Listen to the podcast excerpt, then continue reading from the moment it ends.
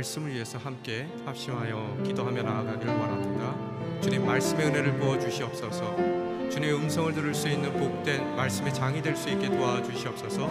또 말씀 전하는 이상준 목사님, 주님께서 성령의 능력으로 붙들어 주시옵소서. 함께 기도하며 나아가시겠습니다. 아버지 하나님 감사합니다. 모든 것이 주님의 은혜입니다.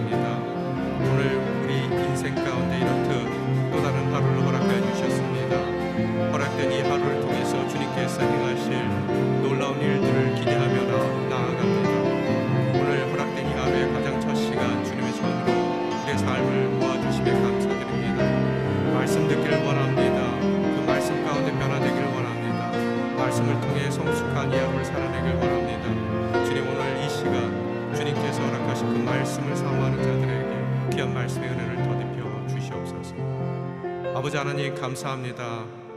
오늘 이 시간 어떠한 삶의 정황에 있든 말씀만 붙는다면 모든 것이 협력하여 선을 이루시는 놀라운 주님의 능력을 경험하는 복된 하루가 될 줄 믿습니다. 오늘 말씀 선포하시는 이상준 목사님 능력 가운데 붙들어 주이사 그의 입술을 통해 그런 능력의 말씀을 경험할 수 있는 저희 모두가 될 수 있게 도와주시옵소서. 이 모든 말씀 우리 주 예수 그리스도 이름으로 기도드리옵나이다. 아멘. 하나님께서 허락하신 주님의 말씀 로마서 9장 25절로부터 33절까지의 말씀입니다.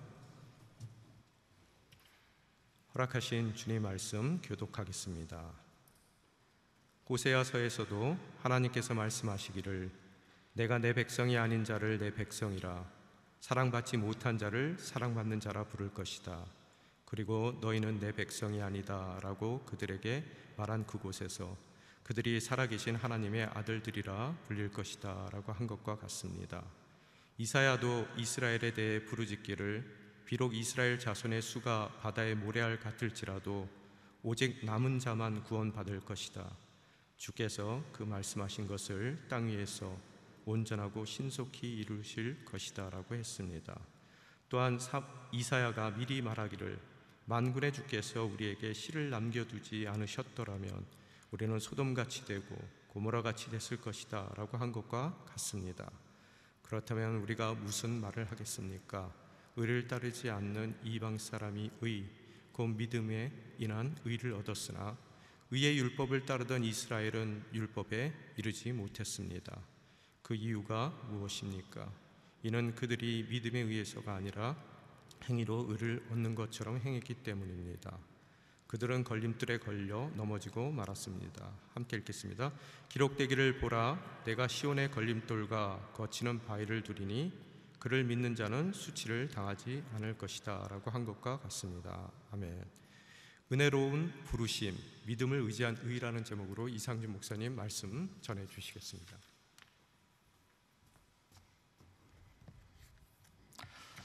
할렐루야.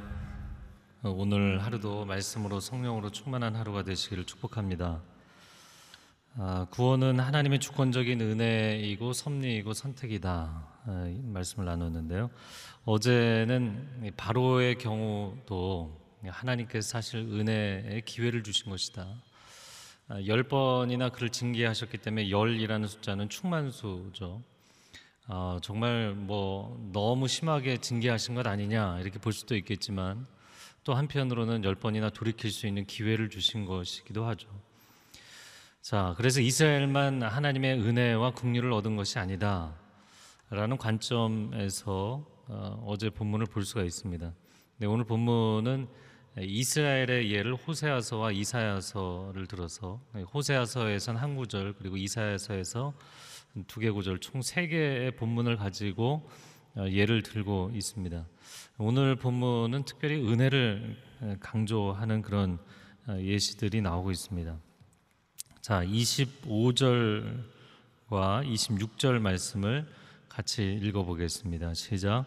호세아서에서도 하나님께서 말씀하시기를 내가 내 백성이 아닌 자를 내 백성이라 사랑받지 못한 자를 사랑받는 자라 부를 것이다. 그리고 너희는 내 백성이 아니다라고 그들에게 말한 그곳에서 그들이 살아계신 하나님의 아들들이라 불릴 것이다라고 한 것과 같습니다. 25절, 아, 26절의 말씀은 호세아서 2장 23절을 인용한 것입니다. 아, 호세아 이야기를 우리가 잘 알죠. 거룩한 선지자로 부름을 받은 사람입니다. 그런데 하나님이 그에게 충격적인 명령을 내리셨다고요.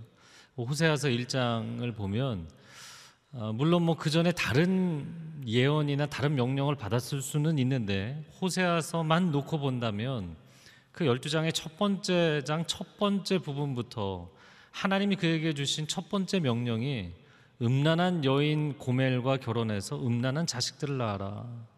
왜냐하면 이스라엘이 내게 음행했기 때문이다. 아, 이게 무슨 얘기냐면 이사야도 그렇고 예레미야도 그렇고 우리가 쭉 보면 에스겔도 그렇고 행위 예언이라는 게 있죠. 이게 언어적 예언이 있고 행위적 예언이 있습니다.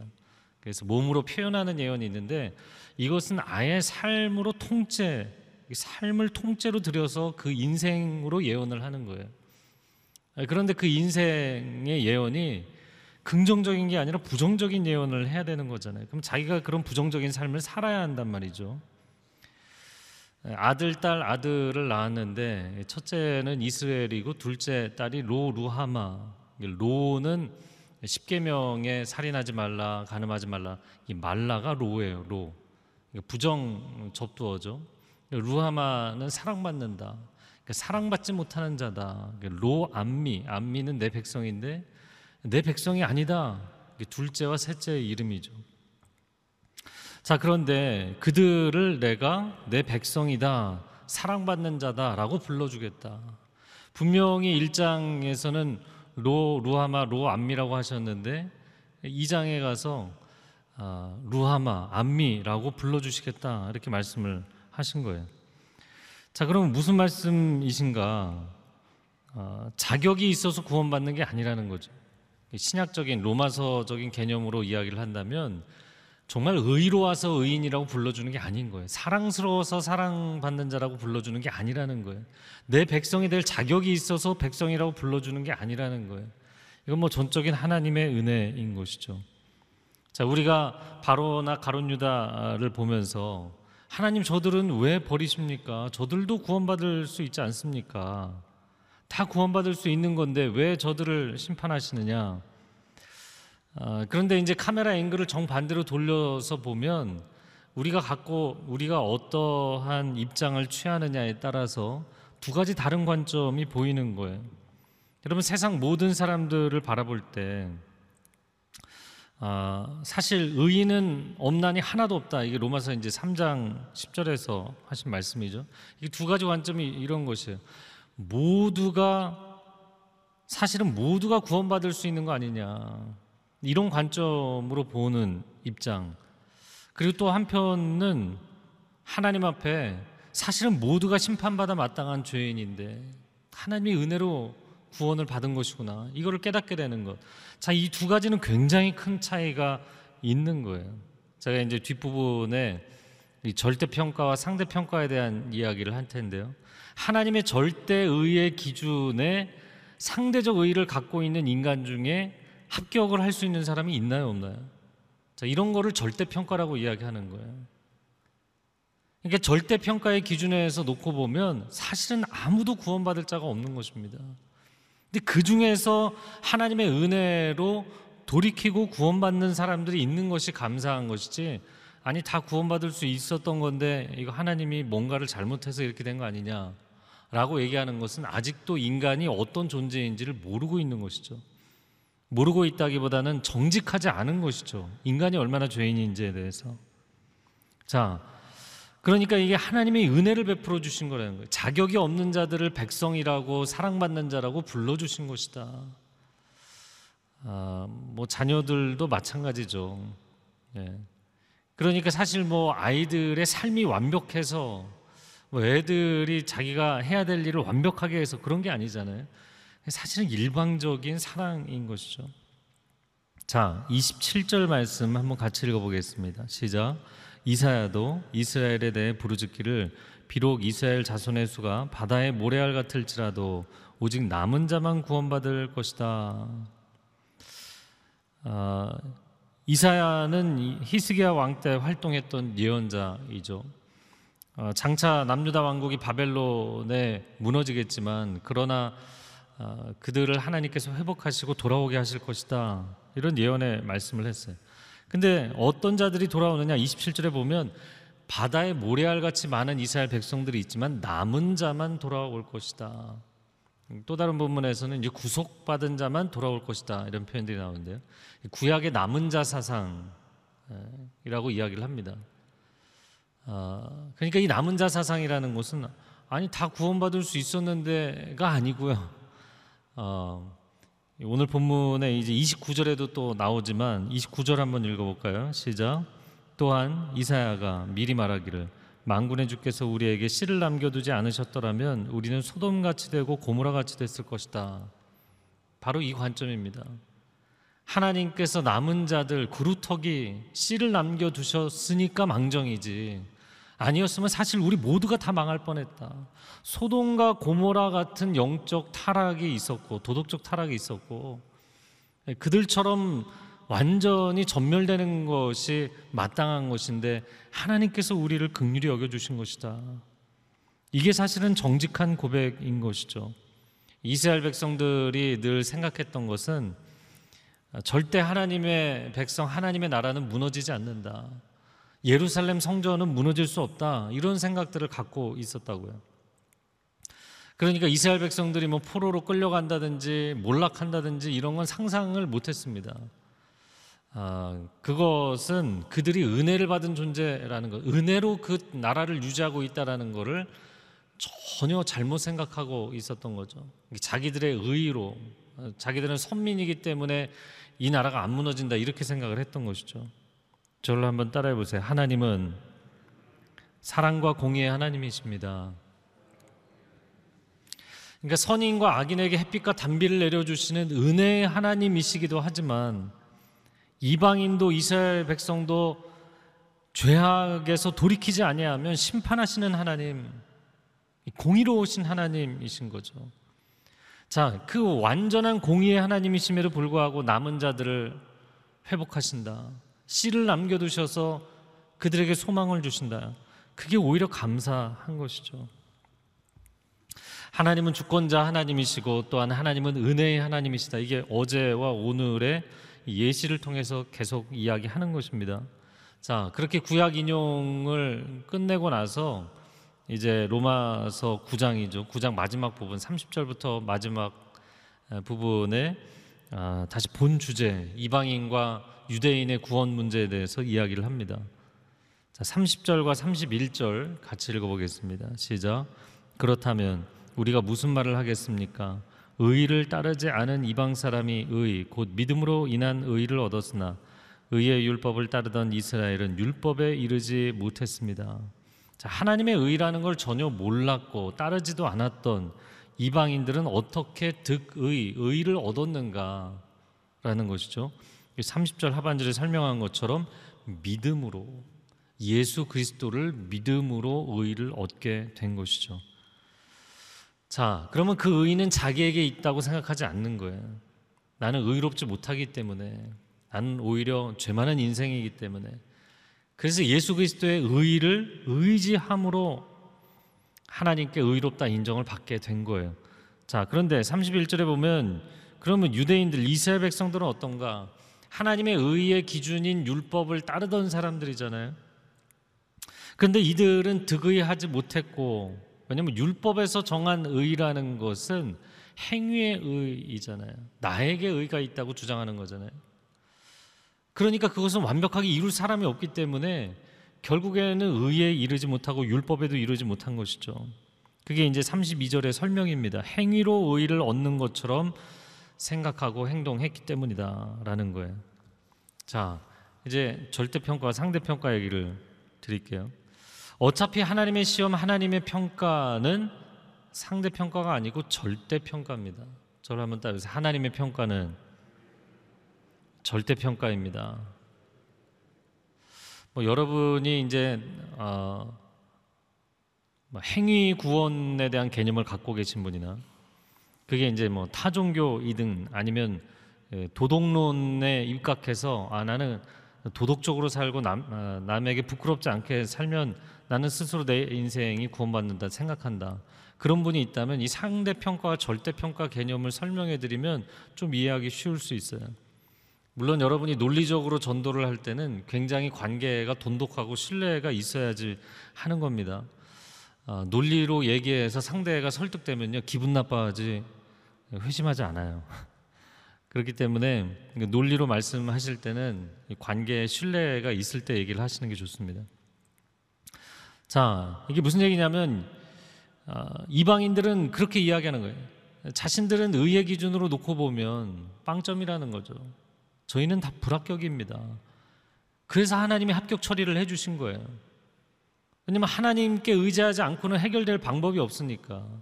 하나님의 은혜와 도우심이 아니고는 해결될 방법이 없으니까. 그런데 유대인들은 어, 저는 이 정도면 합격 아닌가요? 다 불합격 처리인 거예요. 다 불합격. 모든 종교는 상대평가입니다. 왜냐하면 행위구원을 이야기하기 때문이에요. 그래서 제가 대학생 때 친하게 지냈던 친구 중에 저희과 친구 중에 그 원불교 대표 원불교 클럽 학생 클럽의 대표를 했던 친구가 있어요. 같이 식사를 하면서 얘를 어떻게 얘기를 해야 이해를 할까? 그래서 물어봤죠. 원불교는 어떻게 구원을 받느냐? 그랬더니 선행을 통해서 아, 뭐 불교도 그렇고 원불교도 그렇고 사실은 모든 종교가 행위의 선함을 장려하고 물론 그- 기독교도 마찬가지지만 근데 문제는 그걸로 구원을 받는다고 생각하는 거예요. 이게 제가 질문했죠. 그러면 선함의 행위라는 것을 객관적인 평가지에다 평가를 할 때 만약에 0점에서 100점까지면 몇 점부터 구원받을 수 있냐고? 그 대답할 수 없죠. 100점 만점이라는 인간이 존재할 수 있다고 생각하냐고. 그것도 대답할 수 없죠. 100점 만점인 인간이 어디 있어요? 없잖아요. 그럼 90점부터 구원을 받을 수 있다고 만약에 상정을 하자. 만약에 신이 존재해서 신이 90점부터 합격이라고 쳐준다면 그럼 89.9는 받아줄 거냐 말 거냐? 이걸 반올림을 해줄 거냐 아니면 그냥 누락시킬 거냐? 여러분 행위 구원이라는 것은 지극히 인간적인 관점인 거예요. 어, 절대적인 선과 의의 기준을 갖고 계신 하나님의 절대 평가에는 맞지가 않는 것입니다. 행위 완벽한 사람은 존재하지 않아요. 왜 하나님께서 예수 그리스도를 우리에게 구원의 길로 제시해 주셨는가? 모두가 불완전하기 때문이에요. 모두가 불완전해서 하나님의 완전하신 어린 양이 우리를 대신하여 죄값을 치러 주신 줄로 믿습니다.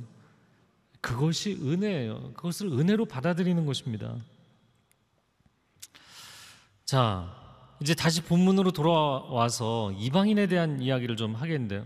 자, 유대인들이 왜 율법에 열심을 내고 종교 생활에 열심을 냈는데 전부 불합격 처리가 됐는지에 대해서 말씀을 드렸어요. 자, 그러면 이방인들을 좀 이야기를 해볼까요? 자, 이방인들에게는 양심이 없고 법이 없었는가? 여러분, 이방인들에게도 양심이 다 있고 법이 있었습니다. 이 법이 있어야만, 양심이 있어야만 사회 질서가 유지되는 거잖아요. 근데 결정적인 문제는 뭐냐면 종교였어요. 물론 이제 율법도 비교를, 어, 사회법도 비교를 해보면 제가 이제 신명기 부분에서 성경 통독 지금 책을 쓴다고 했잖아요. 그 부분을 좀 비교하긴 했지만 법적인 것도 내용이 좀 다르긴 합니다. 왜냐면 이제 상대주의적 관점과 절대주의적 관점 때문에. 근데 결정적인 차이점은 종교 때문에 차이가 난 거예요. 왜냐하면 이방인들의 종교는 핵심이 다 만신전이거든요. 만신전. 그러니까 만신을 섬기는 거예요. 다 신입니다. 범신론이나 다신론적 개념이고 거기에는 이제 샤머니즘적인 종교 접근인 거예요. 이 샤머니즘을 쉽게 생각한다면 인간이 신보다 중요한 거예요. 어제도 이야기했죠. 신이 근간이 아니고 인간이 근간이에요. 그래서 시- 귀신을 달래기도 하고 뭐 치성을 드리기도 하고 이 중근동에서는 자식을 불태워서 바치기도 하고 내가 이만큼 노력을 했으니까 내가 이만큼 재물을 드렸으니까 내가 원하는 걸 이루어 달라. 거의 거래하는 수준이죠. 그래서 샤머니즘이라는 건 인간이 자기 욕심을 충족시키기 위해서 자기가 원하는 것을 이루기 위해서 신을 얼르고 달래는 걸 하는 거예요. 그게 구슬을 하는 것입니다. 그러니까 이 사람들이 참으로 의로우시고 거룩하신 하나님과 그 아들 예수 그리스도를 만나고 나서 자신들이 얼마나 지극히 누추한 죄인인지를 인정하게 된 거예요. 그러니까 내가 죄인인 걸 아는 거죠. 내가 죄인인 걸 아는 건 굉장히 중요합니다. 죄인인 걸 인정하니까 그분의 의가 필요하게 됐어요. 그런데 정반대로 유대인들은 어땠는가? 스스로 의인이잖아요. 내가 율법적으로 이 정도면 괜찮게 살았다라고 생각하잖아요. 그러니까 이 사람들은 구원이 없는 거예요. 왜냐하면 쉽게 얘기하면 내가 죄인인 걸 모르기 때문에. 자, 어떤 사람이 암이 걸려갖고 이제 얼마 안 남았어요. 중병을 앓고 있어요. 빨리 수술하지 않으면 이 회생할 수가 없어요. 근데 자기가 암 환자라는 거를 자기가 병자라는 거를 아는 것과 모르는 건 굉장히 중요한 차이가 있는 거예요. 알아야만 병원을 찾아가고 의사를 의지하는 거죠. 근데 의사가 당신 병이다 얘기를 해도 아, 난 병이 아니다. 난 병이 없다. 이렇게 생각하고 주장하는 사람에겐 치료가 없는 거예요. 그러니까 굉장히 많은 중독 환자들, 저는 이제 정신적인 문제를 겪는 분들을 만나는데 많은 중독 환자들이 자신이 알코올 중독이고 분노 중독이고 이걸 인정을 하고 깨달으면 치료의 길이 열리게 돼 있어요. 그게 첫 시작입니다. 근데 그걸 인정하지 않는 사람은 치료가 없는 거예요. 왜냐면 내가 죄인이 아닌데, 내가 환자가 아닌데, 내가 무슨 도움이 필요하냐 이렇게 생각하기 때문이에요. 여러분 이건 굉장히 중요합니다. 여러분 크리스찬으로 살아가면 어떻게 보면 세상 사람들보다 더 의롭게 살려고 바르게 살려고 노력하잖아요. 애쓰잖아요. 그것조차 안 하면 뭐 이중적인 어, 크리스찬이 되는 거죠. 크리스찬이라고 부를 수가 없는 거죠. 그러니까 여러분 삶의 기준을 갖고 의롭게 살고자 바르게 살고자 최선을 다하십시오. 그러나 결정적인 순간에 자기 잘못을 인정하세요. 자기가 불충분한 인생이라고 내가 얼마나 부족한 인생인지를 인정하세요. 그래야 하나님의 은혜를 체험하는 것이고, 그래야 사람들에게 은혜를 경험하는 것입니다. 너무나 많은 오늘날 어, 교인들이 제가 교인이라고 표현했습니다. 교회를 다니는 분들이 물론 하나님의 은혜에 감격해서 신앙생활을 시작했는데 내가 의롭게 살려고 바르게 살려고 노력하다 보니까 다른 사람 정죄하고 내 자식도 정죄하고 남편도 정죄하고 아내도 정죄하고 교회 만나는 사람마다 정죄하고 그러니까 나는 나름 괜찮게 살고 있는 거예요. 근데 이 사람들은 다 마음에 안 드는 거예요. 참 희한한 게요. 그 일반 세상 사람들도 성실하게 바르게 옳게 사는 사람들 존경합니다. 그런데 희한하게도 어, 그 사람의 허술한 점, 부족한 점, 잘못된 점 이런 거 인정해야 사람들이 인간미를 느껴요. 그리고 그 사람에게 은혜를 베풀어요. 그게 왜 그럴까요? 사실 모든 사람은 완벽한 존재가 없기 때문이에요. 그러니까 그가 아무리 열심히 살아도 당위성으로 사는 게 아니라 현실성으로 놓고 보면 사실 정직하게 저는 부족한 인생입니다. 이거를 얘기해야 진짜 인간다운 거예요.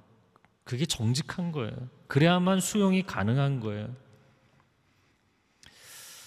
어, 사실 이방인들이 이 샤머니즘에 빠져 있다가 하나님께로 돌아오는 대반전이 일어나게 됐습니다. 그런데 유대인들은 율법에 매여서 살아가느라고 오히려 어떻게 보면 하나님 하나님 찾던 유대인들이 인간 중심의 종교로 전락한 거예요. 자, 샤머니즘의 특징이 인간 중심의 종교라고 했잖아요. 그러니까 샤머니즘에 있던 사람들은 하나님께로 대반전을 일으키며 돌아왔는데 하나님을 찾던 유대인들은 인간의 행위를 강조하고 인간의 기준과 자기의의를 강조하는 인간 중심의 종교로 전락해버린 거예요. 이런 말도 안 되는 역전현상이 나타나게 된 것이죠. 그러니까 오늘날 현대 기독교가 인간의 행위와 윤리, 도덕만을 강조하고 정말 나는 죽어 마땅한 죄인입니다. 하나님의 은혜가 절절히 필요합니다. 이걸 인정하지 않으면 복음은 없는 거예요. 교회는 교회가 아닌 겁니다. 이건 뭐 윤리 도덕 집단에 불과한 거예요. 사랑하는 성도 여러분, 우리의 유일한 구원자는 오직 하나님 한 분이신 줄로 믿습니다. 하나님께만 구원이 있는 줄로 믿습니다. 하나님은 은총을 베푸실 뿐만 아니라 또한 심판하시는 하나님이신 줄도 믿습니다. 그러므로 하나님 앞에 겸비하며 사십시오. 신앙이 오늘도 기도하면서 하나님 내가 하나님께 주장할 것이 없지만 그러나 하나님 은혜를 베풀어 주십시오. 은혜를 베풀어 주십시오. 이렇게 기도하는 건 하나님의 마음을 움직이는 것이죠. 내 행위, 내 삶의 근거에서 뭐를 하나님께 거래를 하는 게 아닙니다. 기도는 철저히 하나님의 주권과 하나님의 은총에 근거해서 간구하는 거예요. 또한 오늘 하루를 살아갈 때 사람들과의 관계에서도 겸비하십시오. 솔직히 본인이 잘못한 거 인정하시고 자신이 부족했던 거 인정하시고 그래야만 인간관계에도 수용이 있는 거예요. 하나님과의 관계에서도 내 잘못을 인정해야 수용이 있는 것이고 인간관계에서도 자기 부족함과 잘못을 인정할 때 수용이 있는 거예요. 이 시간 함께 기도하겠습니다. 하나님 우리의 기도가 하나님께 당연하게 요구하고 하나님께 이것을 왜 안 하시냐 저것을 왜 안 하시냐 하나님께 이래라 저래라 명령을 하는 기도가 아니라 철저히 하나님 앞에 엎드리며 하나님의 은혜와 은총을 구하는 기도가 되게 하여 주시옵소서. 우리의 기도가 하나님께서 기뻐 받으시는 기도의 길이 열리게 하여 주시옵소서. 주여 삼창원 통성으로 기도하겠습니다. 주여 주여 주여 오 사랑하는 주님 우리 영혼이 깨어 일어나게 하여 주시옵소서 내 영혼이 하나님의 은총을 간구하며 나아가게 하여 주옵소서 하나님 자기의 의에 의지하고 자신의 행위와 자신의 업적과 자신의 공로와 노력에 의지하면 하나님의 보좌 앞에 나아갈 수가 없습니다. 오늘도 예수 그리스도의 보혈에 의지하여 나아가는 사람들이 놀라운 하나님의 은총을 체험하게 하여 주옵소서. 놀라운 하나님의 은혜의 손길을 붙잡게 하여 주옵소서. 하나님의 음성을 듣게 하여 주시옵소서. 하나님 앞에 경배하여 엎드리는 것이 얼마나 감사한 것인지 완전히 불합격인 존재들을 받아주시는 하나님의 은총이 얼마나 놀라운 것인지를 깨달아 알게 하여 주옵소서. 그렇게 하나님 앞에 경배하는 사람들마다 하나님 놀랍도록 일으켜 세워주실 것입니다. 놀라운 반전이 일어날 것입니다. 놀라운 승리를 경험하게 하실 것입니다. 놀라운 구원의 찬양을 부르게 하실 것입니다. 하나님의 그 놀라운 임재를 오늘도 사모하며 간구하는 사람들마다 하나님 임재하여 주시고 역사하여 주옵소서. 우리의 기도가 온전하게 열리는 축복이 있게 하여 주시옵소서. 한 번 더 기도하겠습니다. 여러분 가족들과의 관계에서 어떻게 보면 여러분이 가장 잘못을 안 하고 바르게 살려고 노력하고 가족들이 다 문제가 있는 것처럼 보인다 할지라도 여러분 자신의 잘못도 인정하셔야 됩니다. 여러분의 부족함도 인정하셔야 됩니다. 그걸 인정하지 않으면 결국에는 자기 의로 밀어붙여서는 인간관계조차도 해결이 안 돼요. 절대자이신 하나님과의 관계뿐만 아니라 상대적인 의의를 갖고 있는 인간관계에서도 자신의 잘못을 인정하지 않고 부족함을 인정하지 않는 사람은 수용되지 못해요. 하나님, 우리 가정 가운데 서로의 잘못을 인정하고 용납해주고 은혜로 덮어주고 관용과 사랑과 은총이 넘치는 공동체가 되게 하여 주시옵소서. 한국 교회 가운데 그런 은혜가 넘치게 하여 주시옵소서. 이 대한민국 사회에 그런 은혜가 넘치게 하여 주시옵소서. 주여 한번 외치고 통성으로 기도합니다.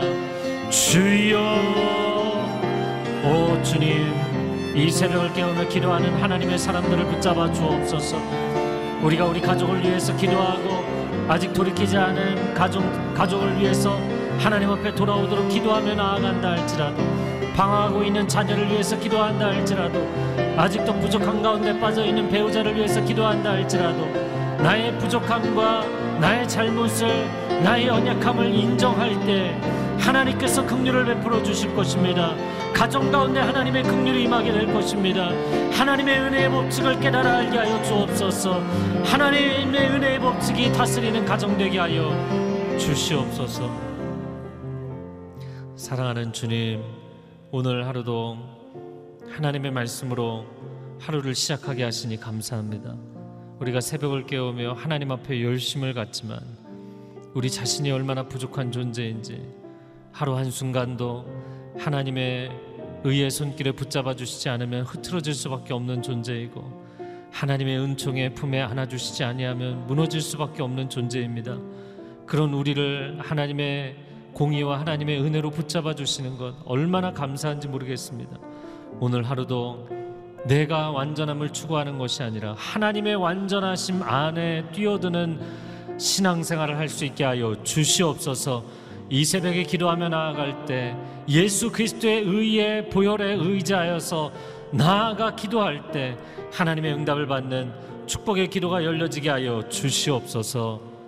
이제는 우리 주 예수 그리스도의 은혜와 하나님 아버지의 극진하신 사랑과 성령의 교통하심이 나의 의를 주장하지 아니하고 하나님의 의를 의지하여 나아가기로 결단하는 귀한 하나님의 백성들 위해 소중한 가정과 자녀들과 일터 위에 한국교회 위에 저 북녘 땅 위에 그리고 지금도 목숨 걸고 복음 증거하는 선교사님들 위해 이제로부터 영원토록 함께하여 주시기를 간절히 축원하옵나이다.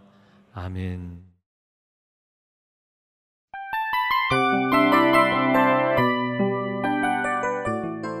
이 프로그램은 청취자 여러분의 소중한 후원으로 제작됩니다.